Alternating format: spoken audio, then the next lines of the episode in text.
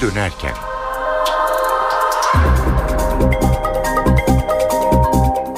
İyi akşamlar. Eve dönerken haberler başlıyor. Ben Tayfun Ertan. Günün haberleri ve yorumlarıyla saat 19'a kadar beraber olacağız. Öne çıkan gelişmelerin özetiyle başlıyoruz. Suriye'nin Resulayn kasabasında 5. gününe giren çatışmalarda Suriye jetleri ülkelerinden kaçan sığınmacıların kullandığı geçiş noktalarını gün içinde iki kez bombaladı. Bombalar Türkiye sınırından 20 metre ötede patladı.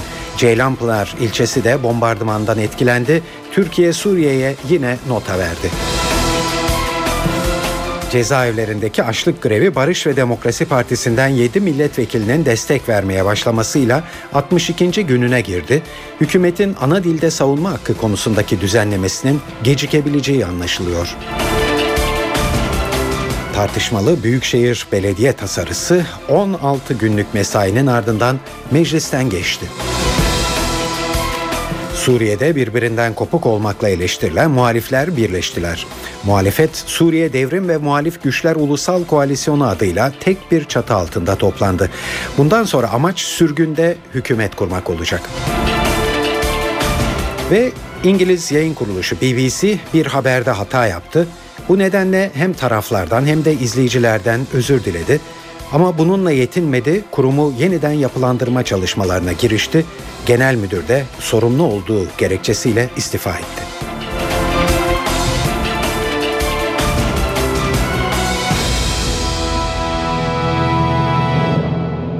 İyi akşamlar. Şimdi ayrıntılara geçiyoruz. Yoğun bir gündemle karşınızdayız bu pazartesi günü ve günün en sıcak gelişmesiyle başlıyoruz. Şanlıurfa'nın Ceylanpınar ilçesi güne yine bombardıman sesleriyle uyandı. Suriye'nin Resulül Ayn kasabasında 5. gününe giren çatışmalarda Suriye jetleri ülkelerinden kaçan sığınmacıların kullandığı geçiş noktalarını gün içinde iki kez bombaladı ve olayda hepsi Suriyeli hayatını kaybedenler oldu. İlk bombanın düştüğü nokta Türkiye sınırının sadece 20 metre ötesindeydi. Atılan bomba sonrası Ceylanpınar'da büyük bir panik yaşandı. Hatta patlamada kırılan camların etkisiyle yaralananlar da oldu. Çevreye şarapnel parçaları yayıldı. Hal böyle olunca ağır bombardımandan kaçan Suriyeliler Türkiye'ye sığınmak için sınır kapısında büyük bir kalabalık oluşturdular. İlk patlamanın şoku daha geçmemişken öğle saatlerinde sınıra çok yakın bir noktada ikinci bir patlama meydana geldi. Evet şimdi sınırın sıfır noktasına uzanıyoruz ve Ceylan Pınarlıları korkutan patlama sonrasında yaşananları NTV muhabiri Hasan Uylaş'tan öğreniyoruz. Muhaliflerle rejim yanlısı askerler arasında sınıra 500 metre mesafedeki Resulayn kasabasında çatışmalar devam ediyor. Özellikle çatışmalar bölgede 5. gününe girmişti. Dün gece itibariyle bölge muhaliflerin kontrolüne girmişti. Hayır askeri karargah dışında işte bu karargah için sabahtan bu yana muhaliflerle rejim yanlısı askerler arasında şiddetli çatışmalar yaşanıyordu. Esad yönetimi de bu bölgeye yönelik bir asker ha, e, hava harekatı düzenledi. Sabah başlamıştı bu hareketlilik. Sabah kısa sürmüştü ancak öğleden sonra yoğun bir hava bombardımanından bahsedebiliriz. Özellikle Suriye Hava Kuvvetleri'ne ait jetler iki sorti yaparak bölgeye özellikle Suriyeli sivillerin geçtiği noktalara bomba yüklü variller bıraktı, bombalar bıraktı. Bombardımandan kaçan yüzlerce sivil soluğu sınırın Türkiye tarafında aldı. Hemen belirtelim sınırın diğer tarafında yaşanan çatışmalar Ceylanpınar ilçesinde de tedirginlik yarattı. Özellikle sürekli kaymakamlık tarafından, tarafından anonslar yapılıyor. Pencere kenarına mümkün olduğu kadar yaklaşmayın deniliyor ve özellikle ihtiyaç olmadığı sürece dışarıya çıkmayın anonsları yapılıyor. Ceylanpınar'da tedirginlik hakim diyelim. Sınırın diğer tarafında da çatışmaların devam ettiğini belirtelim. Evet bir son dakika gelişmesini haberini de ekleyelim e, buraya. E, Dışişleri Bakanı bir açıklama yaptı az önce Ahmet Davutoğlu ve Türkiye'nin e, Suriye'ye bu olayla ilgili olarak yine bir nota verdiğini söyledi.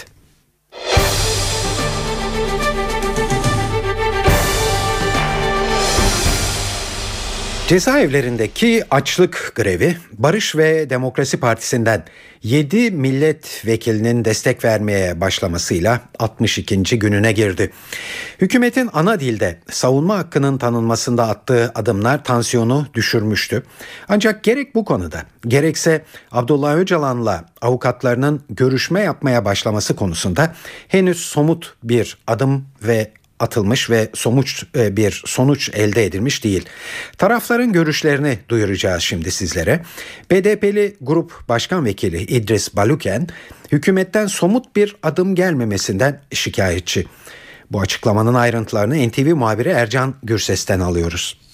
BDP Grup Başkan Vekili İdris Baluken yaptığı açıklamayı ve açlık grevleriyle ilgili olarak günü 62. gününe giren açlık grevleri konusunda bundan sonra hükümete görüşme talebinde bulunmayacaklarını açıkladı. BDP'liler daha önce Adalet Bakanı Sadullah Ergin'le defalarca görüşmüşlerdi. Son olarak Başbakan Yardımcısı Bülent Arınç'la da bir araya gelmişlerdi. Bülent Arınç'ın açıklamalarının ardından bir umut doğduğundan bahsetmişlerdi. Tabii bu sürecin ardından yapılan görüşmelerde mesafe alınamadığını dile getirdiler. İdris Baluken'in iddiası o o görüşmeyi yapan kişilerin Adalet Bakanı'nın da Arınç'ın da bu konuda herhangi bir adım atacak durumda olmadıklarını iyi niyet beyan ettiklerini ama asıl konunun Başbakan Recep Tayyip Erdoğan'da bittiğini dolayısıyla bu konuda bir adım atılamadığını bundan sonra artık kendilerinin bir görüşme yapmayacaklarını ancak hükümetin bundan sonra mahkumlarla görüşebileceğini ve talepleri kendilerinin iletebileceğini söyledi.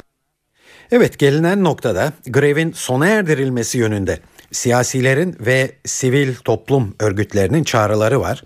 Bunlar arasında Güneydoğu Sanayici ve İş Adamları Derneği'ni de sayabiliriz. Günsiyad, Kürtçe savunma hakkında hükümetin somut adımlar atmış olduğunu, şimdi Abdullah Öcalan'la İmralı'da en azından bir grup bağımsız avukatın görüşme yapabilmesinin yolunun aralanmasında adımlar atılması gerektiğini savunuyor. Günsiyat Başkanı Şah İsmail Bedirhanoğlu bu tıkanıklık giderildiği takdirde birkaç gün içinde açlık grevinin sona ereceğinden iyimser. Hükümet evet Kürtçe savunma ile ilgili bence önemli bir adım atmıştır. Fakat bu görüşme meselesinde e, bir adımın atılarak yani bir bağımsız avukat heyeti bizim zaten özellikle Adalet Bakanı ile yaptığımız görüşmede önerdiğimiz bir e, yöntem vardı. En azından e, herkesin de içine alacağı bir avukat grubunun Abla Öcalan'la görüşerek en azından bu görüşme yolunun ve bu görüşmelerin kapısını aralamak bakımından önemli ol, olabileceğini ifade etmiştik. Aslında Bakan Bey de e, bu konuyu değerlendireceğini ifade etti. Sonra sanırım hükümet tarafından belki sıcak görülmedi. Belki de daha henüz değerlendiriliyor. Tabii bir şey söylemek bu anlamda henüz erken. Ama en azından bu bu konuda bir kapı aralayıcı bir formül olması bakımından değerlendirilmesini mutlaka değerlendirmeye alınarak bu konunun çözülme kavuşturulması gerekiyor ki açlık grevlerinde bu anlamda bitirilmesi yönünde farklı e, baskılar oluşsun.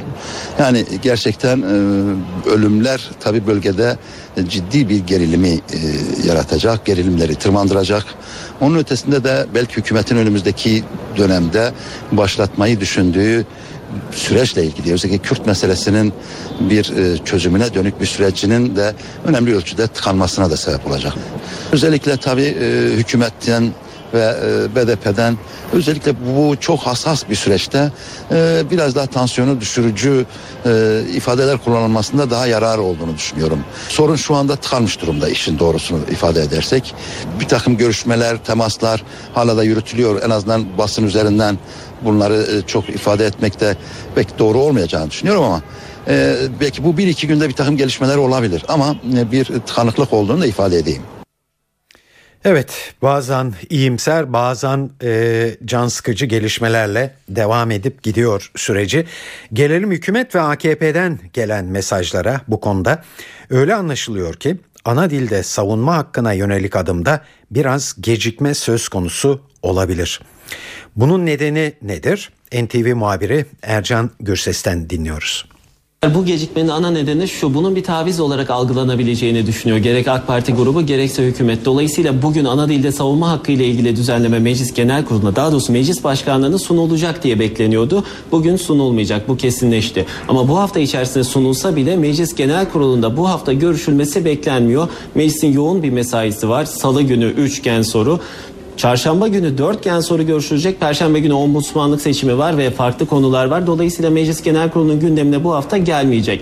Tabii AK Parti grubunda özellikle bu ana dilde savunma ve açlık grevleri konusunda yanıltıldıkları yönünde bir düşünce hakim. Hükümetin yaptığı açıklamalara karşı BDP'nin olumlu yanıt vermemesi ve aynı zamanda kendilerine göre kendi ifadeleriyle BDP'lilerin milletvekilleri olarak açlık grevine başlamaları bu olumlu adımların karşılığının görülmediği şeklinde algılanıyor. Tabii bununla birlikte açlık greviyle ilgili meclisteki mesai de devam ediyor. Son bir notta AK Parti grubundan gelen bilgi şu yönde.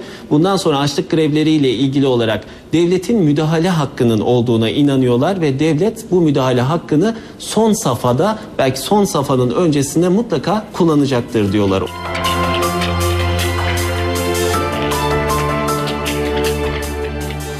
Tartışmalı Büyükşehir Belediye tasarısı 16 günlük mesainin ardından meclisten geçti.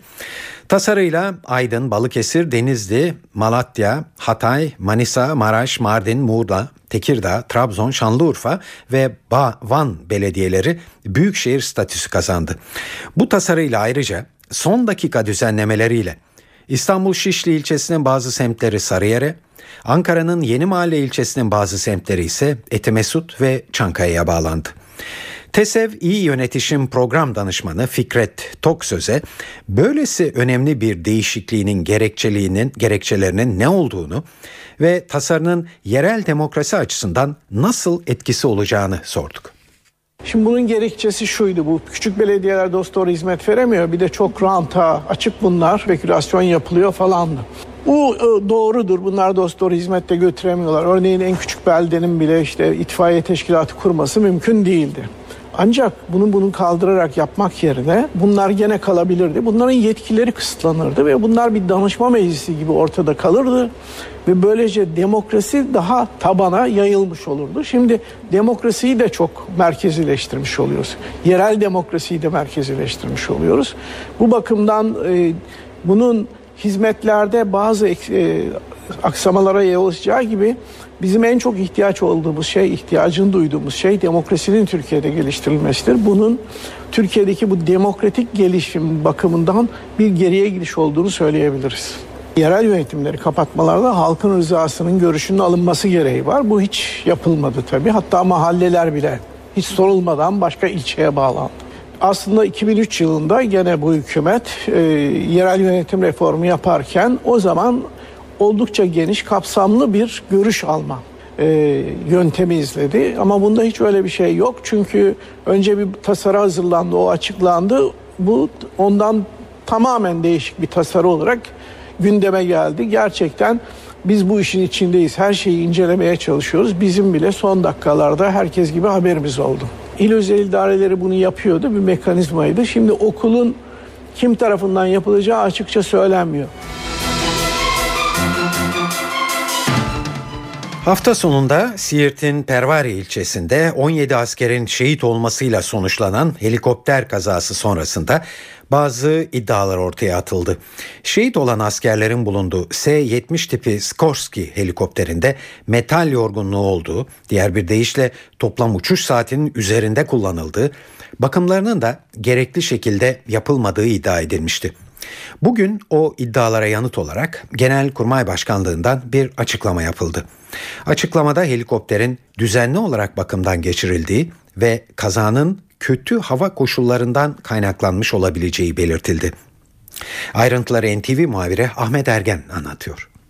Kaza yapan düşen helikoptere dışarıdan herhangi bir terörist müdahalesi olmamıştır deniliyor ve helikopterin değişen meteorolojik şartlara e, bağlı olarak bu şartlardan dolayı düştüğü değerlendirilmektedir ifadelerine yer veriliyor. Ancak bir not var bunu özellikle aktaralım. Helikopterin gerçek düşme nedeni kaza kırım heyetinin yapacağı detaylı teknik incelemeden sonra belli olacaktır deniliyor. İlk değerlendirmeler sonrasında ise bir e, dışarıdan bir terörist müdahalesi olmadığı özellikle vurgulanarak helikopterin değişen hava koşulları, meteorolojik şartlar nedeniyle düştüğü değerlendirilmektedir deniyor. Helikopterin özellikleriyle ilgili ya da helikopterin durumuyla ilgili bazı iddialar gündeme gelmiş. Bunlar gazetelerde, basında haber olmuştu. Genelkurmay Başkanlığından yapılan açıklamada düşen helikopterin toplam uçuş e, saatinin 1845 olduğu belirtiliyor ve Türk Silahlı Kuvvetleri e, Kara Kuvvetleri envanterindeki e, en fazla uçuş yapan aynı tip helikopterinde zaten 3700 saat uçtuğuna yönelik bir e, not var. Bunu aktaralım. E, yine uçuş saatine bağlı olarak bu helikopterin düzenli bakımlarının yapıldığı belirtiliyor. Yine helikopterlerde görevli pilotların tecrübeli pilot statüsünde olduğu ve uçuş saatlerinin emsallerine göre ortalamanın üzerinde olduğu özellikle belirtiliyor. Genelkurmay Başkanlığı'nın açıklamasında olay günü meteorolojik şartların değerlendirildiği ve havanın yer yer kapalı ve hafif yağışlı olduğu ancak görüş mesafesinin uygun olduğu e, belirt, e, belirlendiği belirtiliyor ve bu nedenle Tugay Komutanlığı tarafından planlanan şekilde havadan indirme faaliyetlerinin uygulanmasına karar verildiğinin altı çiziliyor. Yine düşen helikopterin aslında ilk havalandığında 13 askeri personeli e, vukuatsız olarak indirdiği ikinci sortisinde Siirt'e e, döndükten sonra kazanın meydana geldiği vurgulanıyor. Başta da söylediğimiz gibi düşen helikoptere dışarıdan herhangi bir terörist müdahalesi olmadığı izleyen maddede vurgulanıp helikopterin değişen meteorolojik şartlardan dolayı düştüğünün değerlendirildiği belirtiliyor ama kesin e, sonucun, kesin e, durumun kaza kırım heyeti raporuyla ortaya çıkacağı, detaylı incelemeden sonra ortaya çıkacağı da belirtiliyor. PKK ile askeri mücadelede bir süredir yeni bir strateji takip edilmekte. Bu yeni strateji PKK'nın ele geçirdiği mevzilerde kalmaya devam etmesi karşısında geliştirildi. Bul, izle ve etkisiz hale getir şeklinde özetlenen bu yeni strateji artık hava kuvvetlerini ve tabi helikopterleri yapılan harekatların tam da merkezine yerleştirmekte. Bilgi Adamlar Stratejik Araştırmalar Merkezi Bilgesan Başkanı Atilla Sandıklı'ya bu yeni savaş stratejisinin ne olduğunu sorduk. Havadan ve diğer istihbarat unsurlarıyla terör örgütü mensuplarının o kaldığı yerler tespit ediliyor, izleyip görülüyor yani. O görüldükten sonra da e, iki şekilde vurmak için de iki şekilde bir etki alanı oluşturuyor süratle. E, nasıl oluşturuluyor? Birincisi hava kuvvetleriyle derhal vurulabiliyor. Vurulacaksa, hedef ona uygunsa. İkincisi ne yapabiliyor? Oraya uçar birlik harekatı icra ediliyor. Bu uçar birlik harekatı icra edildikten sonra e, ya o özel harekat grupları terör örgütüne karşı bir manevra yapıp imha ediyorlar veya son geliştirilen e, Aselsan tarafından lazer işaretleyiciler var. Bu lazer işaretleyiciler vasıtasıyla terör örgütünün bulunduğu yerler işaretleniyor lazer işaretleyicisiyle. Havadan hava aracı füzesini bırakıyor, silahını bırakıyor ve terör örgütüne direkt o e, silahlar, e, bombalar gitmek suretiyle terör örgütü mensupları etkisiz hale getiriyor. Dolayısıyla bizim eskisine göre yaptığımız önemli bir değişiklik bu. Son derece eskiden büyük birlikler araziye çıkıyordu. Kitleler halinde terör örgütünü arıyorlardı. İşte temas sağlandığında o temas sonucunda çatışma çıkmak suretiyle e, şey yapıyordunuz e, siz operasyon yapıyordunuz. Şimdi tam tersi terör örgütünün o bulunduğu yerler tespit ediliyor ve terör örgütü orada bulunurken nereden geldiği belli olmayan bir e, karşı operasyonla bu havadan olabilir, karadan özel harekat gruplarının dolayı çok süratli bir şekilde tepki aldığını görüyor ve şaşırıyor ve reaksiyon göstermekte zorlanarak etkisiz duruma getirilebiliyor.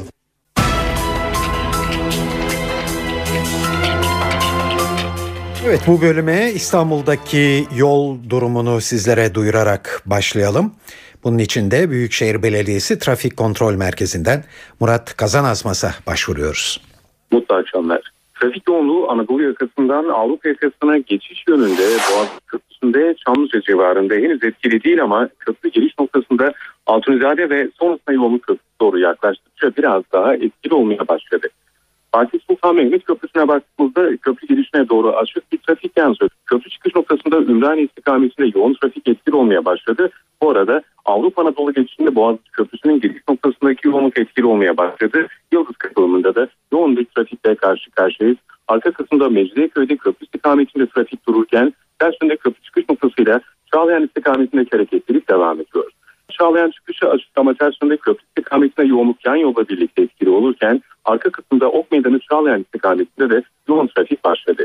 Metris'te Mahmut Bey istikametinde açık bir trafikle karşı karşıya ters yönde Akşemsettin Gevdüğü ve Kemalburgaz kapağında yer yer yoğunluk artmaya başladı.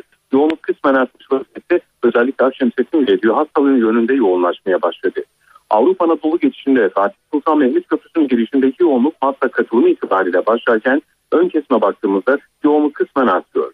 Haliç'te Topkapı yönünde yine aynı şekilde Cevizli Bağ istikameti geliş noktasıyla Ok Meydanı çıkışında yoğunluk başladı. Küçükçekmece'de Avcılar istikametinde yoğun bir trafik yaşanırken Avcılar Küçükçekmece istikametinde kısmen açık bir trafikle karşı karşıyayız. Kazasız günler, iyi akşamlar. Meclis Darbe ve Muhtıraları Araştırma Komisyonu aylardır Türkiye'nin yakın tarihindeki askeri müdahalelerin izini sürüyor biliyorsunuz. Eski cumhurbaşkanları, başbakanlar, genelkurmay başkanları ve darbeye zemin hazırladığı ya da darbenin mağduru olduğu öne sürülen isimleri dinleyen komisyon çalışmalarını sonunda tamamladı. Şimdi bulgularını bir rapor haline getirecek. Ayrıntıları NTV muhabiri Ercan Gürses aktarıyor.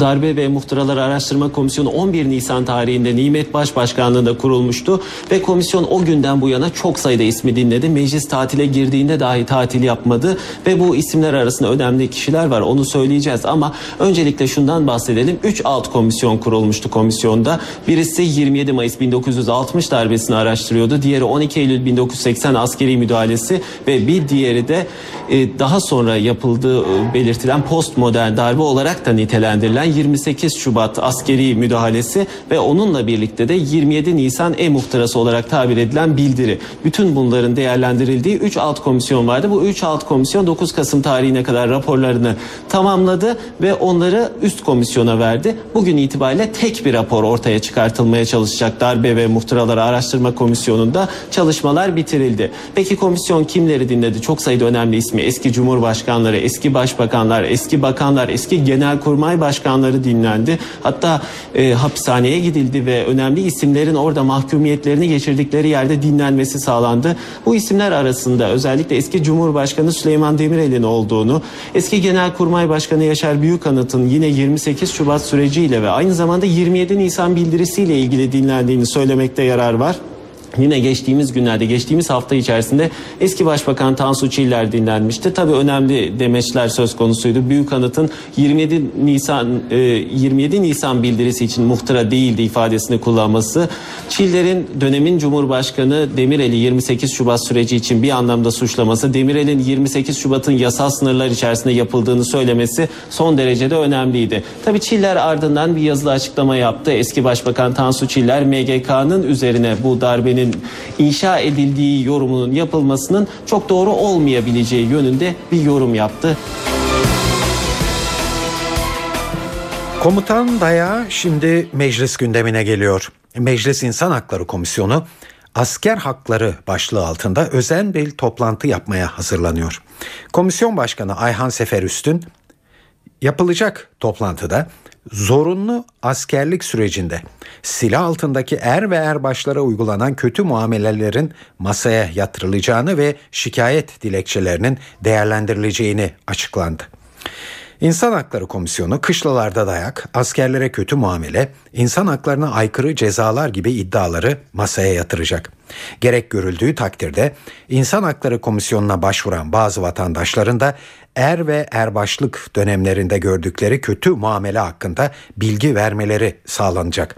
Komisyon bütün bunları bir rapor haline getirecek. Ayrıca kötü muamele ve hak ihlallerinin önlenmesi için gerekli yasal düzenlemenin yapılması amacıyla meclise tavsiyelerde bulunacak.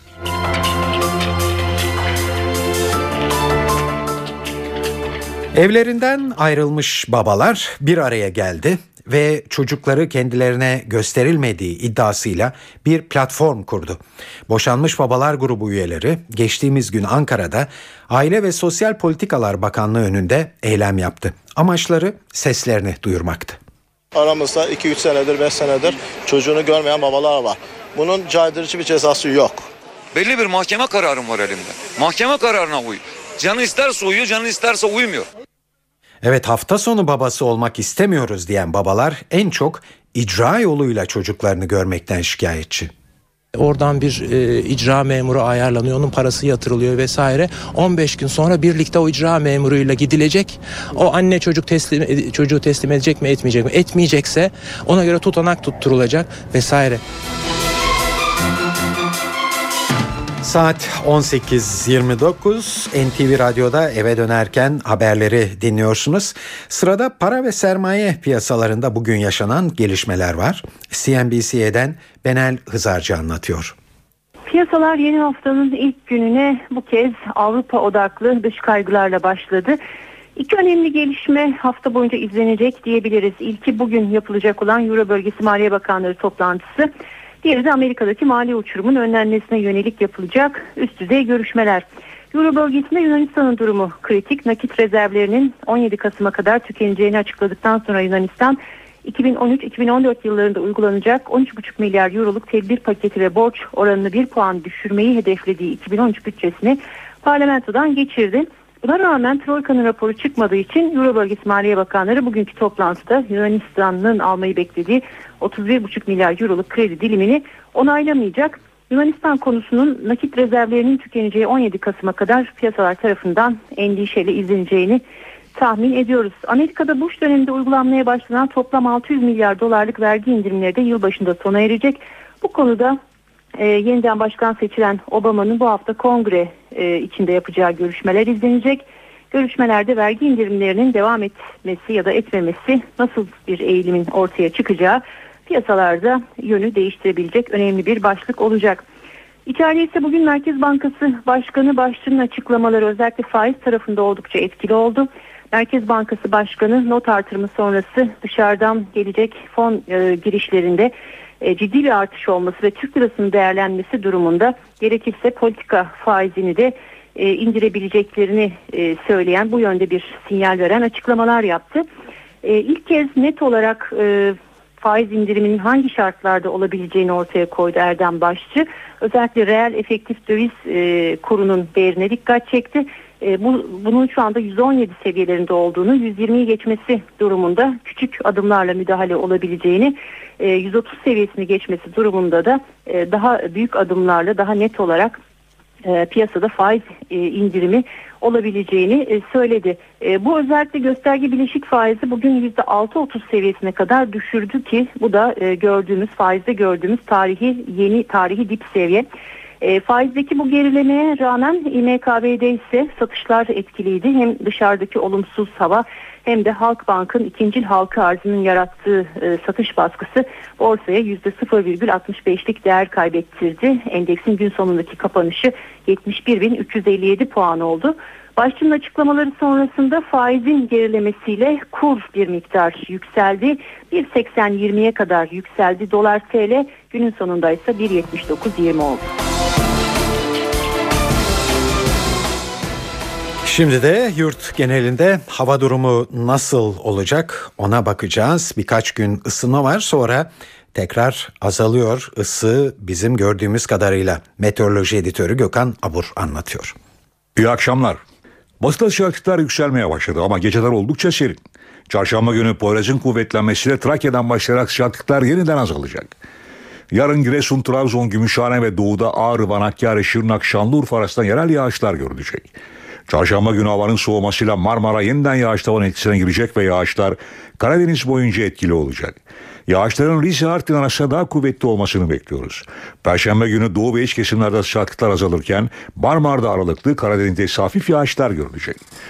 Evet İstanbul'da İstanbul'da sıcaklıklar birkaç derece yükselmişti ama yarın Poyraz kuvvetleniyor ve yarın hava gene güneşli ve ılık olacak. Gündüz sıcaklığı 19 derece. Çarşamba günü Poyraz'ın kuvvetlenmesiyle yağmur var ve sıcaklık 14 derecenin altına inecek. Ankara yarın güneşli sıcaklık 16 derece hafta genelinde yağış beklemiyoruz. Perşembe haftanın en serin günü olacak. İzmir yarın ılık ve güneşli sıcaklık 22 derece olacak. Çarşamba günü rüzgar kuvvetli ve soğuk esecek. Hepinize iyi akşamlar diliyorum. Hoşçakalın. Eve dönerken haberlerde günün öne çıkan gelişmelerini hızla e, özetleyelim. Reklam arası vermeden önce Suriye'nin Resulayn kasabasında 5. güne giren çatışmalarda Suriye jetleri ülkelerinden kaçan sığınmacıların kullandığı geçiş noktalarını gün içinde iki kez bombaladı.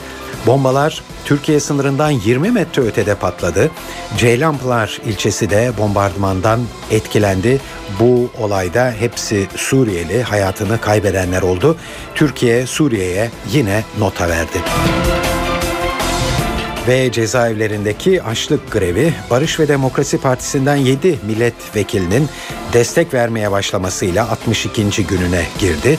Hükümetin ana dilde savunma hakkı konusundaki düzenlemesinin gecikebileceği anlaşılıyor.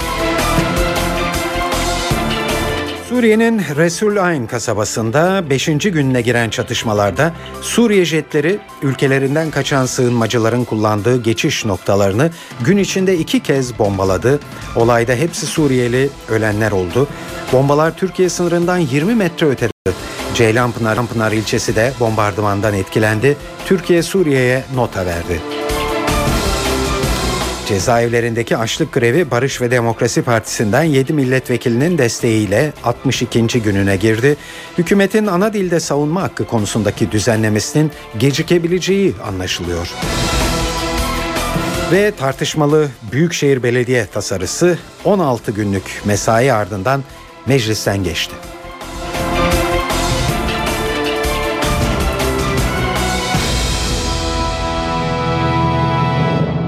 Şimdi bu haberlerin ayrıntılarına geçiyoruz. Şanlıurfa'nın Ceylanpınar ilçesi güne yine bombardıman sesleriyle uyandı.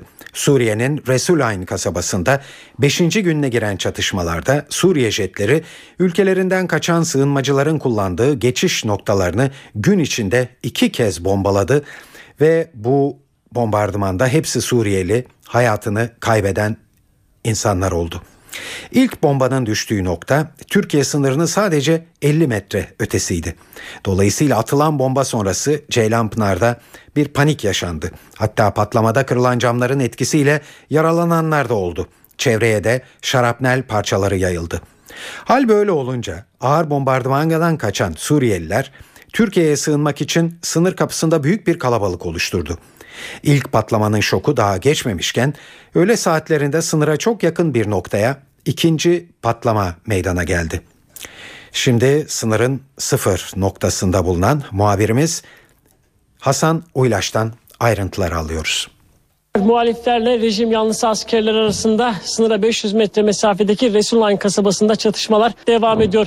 Özellikle çatışmalar bölgede 5. gününe girmişti. Dün gece itibariyle bölge muhaliflerin kontrolüne girmişti. Hayır askeri karargah dışında işte bu karargah için sabahtan bu yana muhaliflerle rejim yanlısı askerler arasında şiddetli çatışmalar yaşanıyordu.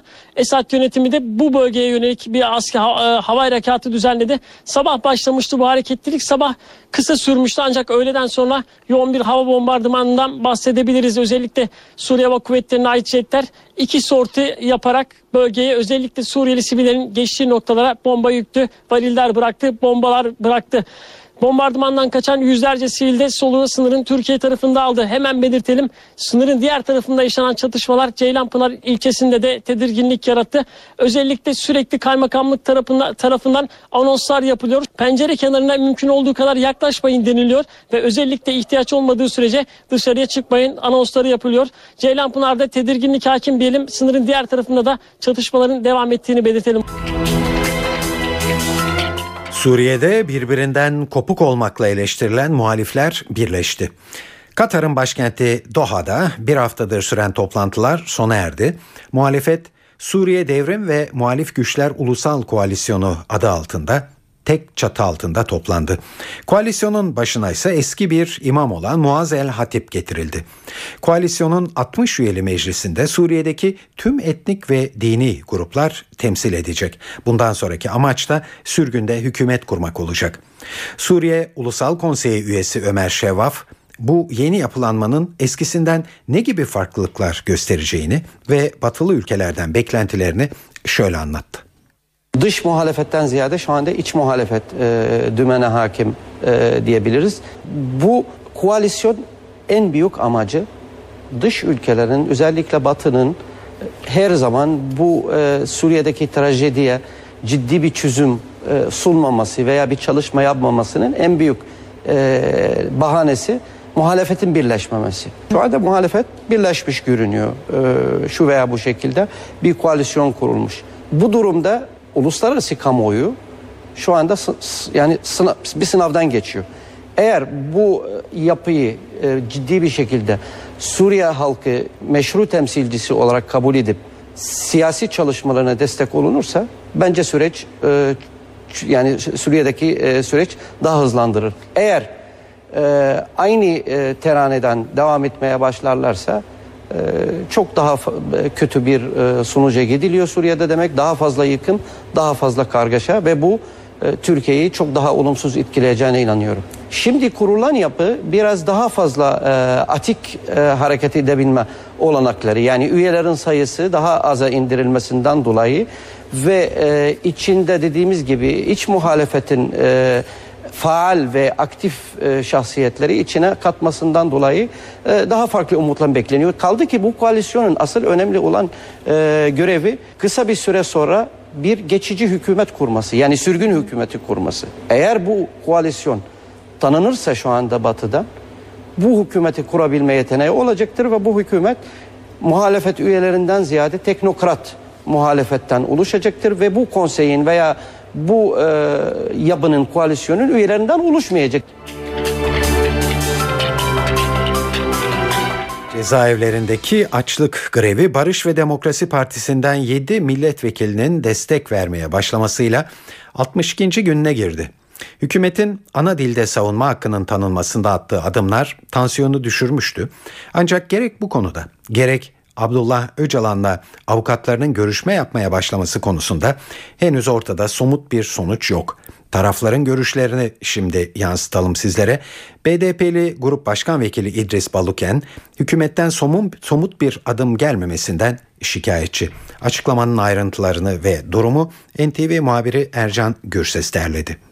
BDP Grup Başkan Vekili İdris Baluken yaptığı açıklamayı ve açlık grevleriyle ilgili olarak günü 62. gününe giren açlık grevleri konusunda bundan sonra hükümete görüşme talebinde bulunmayacaklarını açıkladı. BDP'liler daha önce Adalet Bakanı Sadullah Ergin'le defalarca görüşmüşlerdi. Son olarak Başbakan Yardımcısı Bülent Arınç'la da bir araya gelmişlerdi. Bülent Arınç'ın açıklamalarının ardından bir umut doğduğundan bahsetmişlerdi. Tabii bu sürecin ardından yapılan görüşmelerde mesafe alınamadığını dile getirdiler. İdris Baluken'in iddiası o görüşmeyi yapan kişilerin Adalet Bakanı'nın da Arınç'ın da bu konuda herhangi bir adım atacak durumda olmadıklarını iyi niyet beyan ettiklerini ama asıl konunun Başbakan Recep Tayyip Erdoğan'da bittiğini dolayısıyla bu konuda bir adım atılamadığını bundan sonra artık kendilerinin bir görüşme yapmayacaklarını ancak hükümetin bundan sonra mahkumlarla görüşebileceğini ve talepleri kendilerinin iletebileceğini söyledi.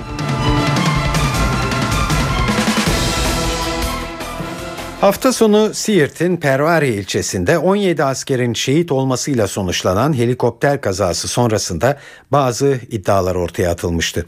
Şehit olan askerlerin bulunduğu S-70 tipi Skorsky helikopterinde metal yorgunluğu olduğu, diğer bir deyişle toplam uçuş saatinin üzerinde kullanıldığı, bakımlarının da gerektiği şekilde yapılmadığı iddia edilmişti. Bugün o iddialara yanıt olarak Genelkurmay Başkanlığından bir açıklama geldi. Açıklamada helikopterin düzenli olarak bakımdan geçirildiği ve kazanın kötü hava koşullarından kaynaklanmış olabileceği vurgulandı. Genelkurmay açıklamasından ayrıntıları NTV muhabiri Ahmet Ergen anlatıyor.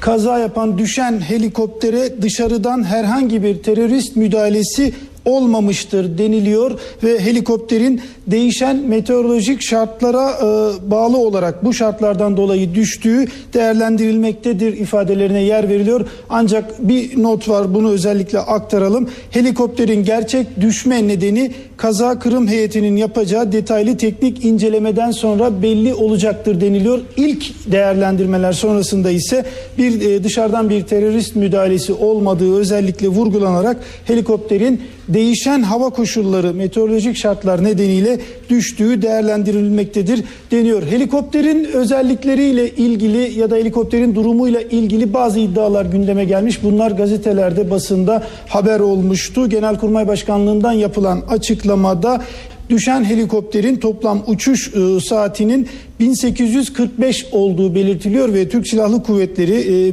Kara Kuvvetleri envanterindeki e, en fazla uçuş yapan aynı tip helikopterinde zaten 3700 saat uçtuğuna yönelik bir e, not var. Bunu aktaralım. E, yine uçuş saatine bağlı olarak bu helikopterin düzenli bakımlarının yapıldığı belirtiliyor. Yine helikopterlerde görevli pilotların tecrübeli pilot statüsünde olduğu ve uçuş saatlerinin emsallerine göre ortalamanın üzerinde olduğu özellikle belirtiliyor. Genelkurmay Başkanlığı'nın açıklamasında olay günü meteorolojik şartların değerlendirildiği ve havanın yer yer kapalı ve hafif yağışlı olduğu ancak görüş mesafesinin uygun olduğu e, belirt, e, belirlendiği belirtiliyor ve bu nedenle Tugay Komutanlığı tarafından planlanan şekilde havadan indirme faaliyetlerinin uygulanmasına karar verildiğinin altı çiziliyor. Yine düşen helikopterin aslında ilk havalandığında 13 askeri personeli e, vukuatsız olarak indirdiği ikinci sortisinde Siirt'e e, döndükten sonra kazanın meydana geldiği vurgulanıyor. Başta da söylediğimiz gibi düşen helikoptere dışarıdan herhangi bir terörist müdahalesi olmadığı izleyen maddede vurgulanıp helikopterin değişen meteorolojik şartlardan dolayı düştüğünün değerlendirildiği belirtiliyor ama kesin e, sonucun, kesin e, durumun kaza kırım heyeti raporuyla ortaya çıkacağı, detaylı incelemeden sonra ortaya çıkacağı da belirtiliyor. Tartışmalı Büyükşehir Belediye tasarısı 16 günlük mesainin ardından meclisten geçti. Tasarıyla Aydın, Balıkesir, Denizli, Hatay, Malatya, Manisa, Maraş, Mardin, Muğla, Tekirdağ, Trabzon, Şanlıurfa ve Van belediyeleri büyükşehir statüsü kazandı. Bu tasarıyla ayrıca son dakika düzenlemeleriyle İstanbul Şişli ilçesinin bazı semtleri Sarıyer'e, Ankara'nın Yeni Mahalle ilçesinin bazı semtleri de Etimesut ve Çankaya'ya bağlandı. TESEV İyi Yönetişim Program Danışmanı Fikret Toksöz'e böylesi önemli bir değişikliğin gerekçelerinin ne olduğunu ve tasarının yerel demokrasi açısından nasıl etkisi olacağını sorduk. Şimdi bunun gerekçesi şuydu bu küçük belediyeler dost doğru hizmet veremiyor bir de çok ranta açık bunlar spekülasyon yapılıyor falandı. Bu e, doğrudur bunlar dost doğru hizmette götüremiyorlar. Örneğin en küçük beldenin bile işte itfaiye teşkilatı kurması mümkün değildi. Ancak bunu bunun kaldırarak yapmak yerine bunlar gene kalabilirdi. Bunların yetkileri kısıtlanırdı ve bunlar bir danışma meclisi gibi ortada kalırdı. Ve böylece demokrasi daha tabana yayılmış olurdu. Şimdi demokrasiyi de çok merkezileştirmiş oluyoruz. Yerel demokrasiyi de merkezileştirmiş oluyoruz. Bu bakımdan e, bunun hizmetlerde bazı e, aksamalara yol açacağı gibi bizim en çok ihtiyaç olduğumuz şey, ihtiyacını duyduğumuz şey demokrasinin Türkiye'de geliştirilmesidir. Bunun Türkiye'deki bu demokratik gelişim bakımından bir geriye gidiş olduğunu söyleyebiliriz. Yerel yönetimleri kapatmalarda halkın rızasının görüşünün alınması gereği var. Bu hiç yapılmadı tabii. Hatta mahalleler bile hiç sorulmadan başka ilçeye bağlandı. Aslında 2003 yılında gene bu hükümet e, yerel yönetim reformu yaparken o zaman oldukça geniş kapsamlı bir görüş alma e, yöntemi izledi. Ama bunda hiç öyle bir şey yok. Çünkü önce bir tasarı hazırlandı, o açıklandı. Bu ondan tamamen değişik bir tasarı olarak gündeme geldi. Gerçekten biz bu işin içindeyiz. Her şeyi incelemeye çalışıyoruz. Bizim bile son dakikalarda herkes gibi haberimiz oldu. İl özel idareleri bunu yapıyordu. Bir mekanizmaydı. Şimdi okulun kim tarafından yapılacağı açıkça söylenmiyor. Meclis Darbe ve Muhtıraları Araştırma Komisyonu aylardır Türkiye'nin yakın tarihindeki askeri müdahalelerin izini sürdü biliyorsunuz ve son olarak çalışmalarını bitirdi. Şimdi bulgularını bir rapor halinde yayınlayacak. NTV muhabiri Ercan Gürses anlatıyor. Darbe ve Muhtıralar Araştırma Komisyonu 11 Nisan tarihinde Nimet Baş Başkanlığı'nda kurulmuştu ve komisyon o günden bu yana çok sayıda ismi dinledi. Meclis tatile girdiğinde dahi tatil yapmadı ve bu isimler arasında önemli kişiler var onu söyleyeceğiz ama öncelikle şundan bahsedelim. 3 alt komisyon kurulmuştu komisyonda. Birisi 27 Mayıs 1960 darbesini araştırıyordu. Diğeri 12 Eylül 1980 askeri müdahalesi ve bir diğeri de e, daha sonra yapıldığı e, belirtilen postmodern darbe olarak da nitelendirilen 28 Şubat askeri müdahalesi ve onunla birlikte de 27 Nisan e-muhtırası olarak tabir edilen bildiri. Bütün bunların değerlendirildiği 3 alt komisyon vardı. Bu 3 alt komisyon 9 Kasım tarihine kadar raporlarını tamamladı ve onları üst komisyona verdi. Bugün itibariyle tek bir rapor ortaya çıkartılmaya çalışacak darbe ve muhtıraları araştırma komisyonunda çalışmalar bitirildi. Peki komisyon kimleri dinledi? Çok sayıda önemli ismi eski cumhurbaşkanları, eski başbakanlar, eski bakanlar, eski genelkurmay başkanları dinlendi. Hatta e, hapishaneye gidildi ve önemli isimlerin orada mahkumiyetlerini geçirdikleri yerde dinlenmesi sağlandı. Bu isimler arasında özellikle eski Cumhurbaşkanı Süleyman Demirel'in olduğunu, eski Genelkurmay Başkanı Yaşar Büyükanıt'ın yine 28 Şubat süreciyle ve aynı zamanda 27 Nisan bildirisiyle ilgili dinlendiğini söylemekte yarar var. Yine geçtiğimiz günlerde, geçtiğimiz hafta içerisinde eski Başbakan Tansu Çiller dinlenmişti. Tabii önemli demeçler söz konusuydu. Büyük Anıt'ın 27 Nisan e, 27 Nisan bildirisi için muhtıra değildi ifadesini kullanması. Çiller'in dönemin Cumhurbaşkanı Demirel'i 28 Şubat süreci için bir anlamda suçlaması, Demirel'in 28 Şubat'ın yasal sınırlar içerisinde yapıldığını söylemesi son derecede önemliydi. Tabii Çiller ardından bir yazılı açıklama yaptı. Eski Başbakan Tansu Çiller MGK'nın üzerine bu darbenin inşa edildiği yorumunun yapılmasının çok doğru olmayabileceği yönünde bir yorum yaptı.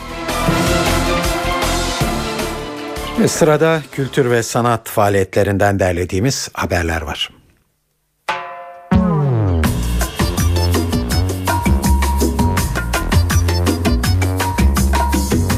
Borusan İstanbul Filarmoni Orkestrası yılın en parlak projelerinden biri olan Güher ve Süher Pekinel'in Dünya sahnelerinde genç müzisyenler projesiyle bugün Caddebostan Kültür Merkezi'nde keman, violonsel ve piyano dallarından dört genç yeteneğin sahne alacağı gecede Avrupa'nın müzik repertuarının başyapıtlarından bir seçki sunulacak. Konser saat 20'de başlayacak. Nardis Jazz Club ise Kürşat Deniz Trio'yu ağırlıyor bu akşam. Piyanist Deniz, Volkan Topakoğlu ve Hami Ünlü eşliğinde standartlar ve düzenlemelerden oluşan bir repertuar seslendirecek. Bu konserin başlama saati ise 21.30. Violonselde Dilba Tokay, piyanoda Emine Serdaroğlu'ndan oluşan Cello Piano Duo bugün Kadıköy Süreyya Operası'nda müzikseverlerle buluşuyor. İkili konserine saat 20'de başlayacak. Demet Evgar öncülüğünde kurulan Pangar topluluğu da Shakespeare'in ünlü oyunu Macbeth'le bugün Kenter Tiyatrosu'nda Mehmet Birkiye'nin yönetmenliğini üstlendiği oyunda Macbeth rolünde Erkan Bektaş, Lady Macbeth rolünde ise Demet Evgar'ı izleyeceğiz. İktidar hırsının insanlara neler yaptırabileceğini ve sonuçlarını ortaya koyan oyun saat 20.30'da başlayacak. Pınar Töre ve Ece Dizdar'ın rol aldıkları iki kişilik bir oyun bugün Salon İKSV'de görülebilir. Özleyen, kıskanan, aldatan, yeniden ve yeniden deneyen iki kişinin bir yaşam boyu sürdürdükleri ilişkiyi konu alan eser saat 21'den itibaren sahnede olacak.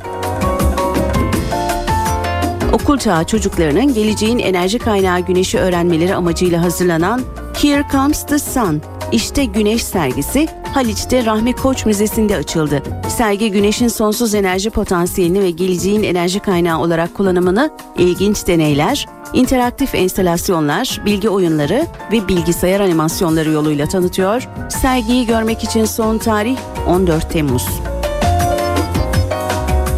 İstanbul dışındaki etkinlikler var sırada. Avustralya Büyükelçiliği tarafından gerçekleştirilen Mesajınız Var, Kentsel Avustralya'da Yerli Kimliği adlı sergi Ankara'da Cermoden'de sanatseverlerin beğenisine sunuldu. Sergi Avustralya Art Bank koleksiyonunun başlıca eserlerinden özenle derlenmiş bir seçki sunuyor.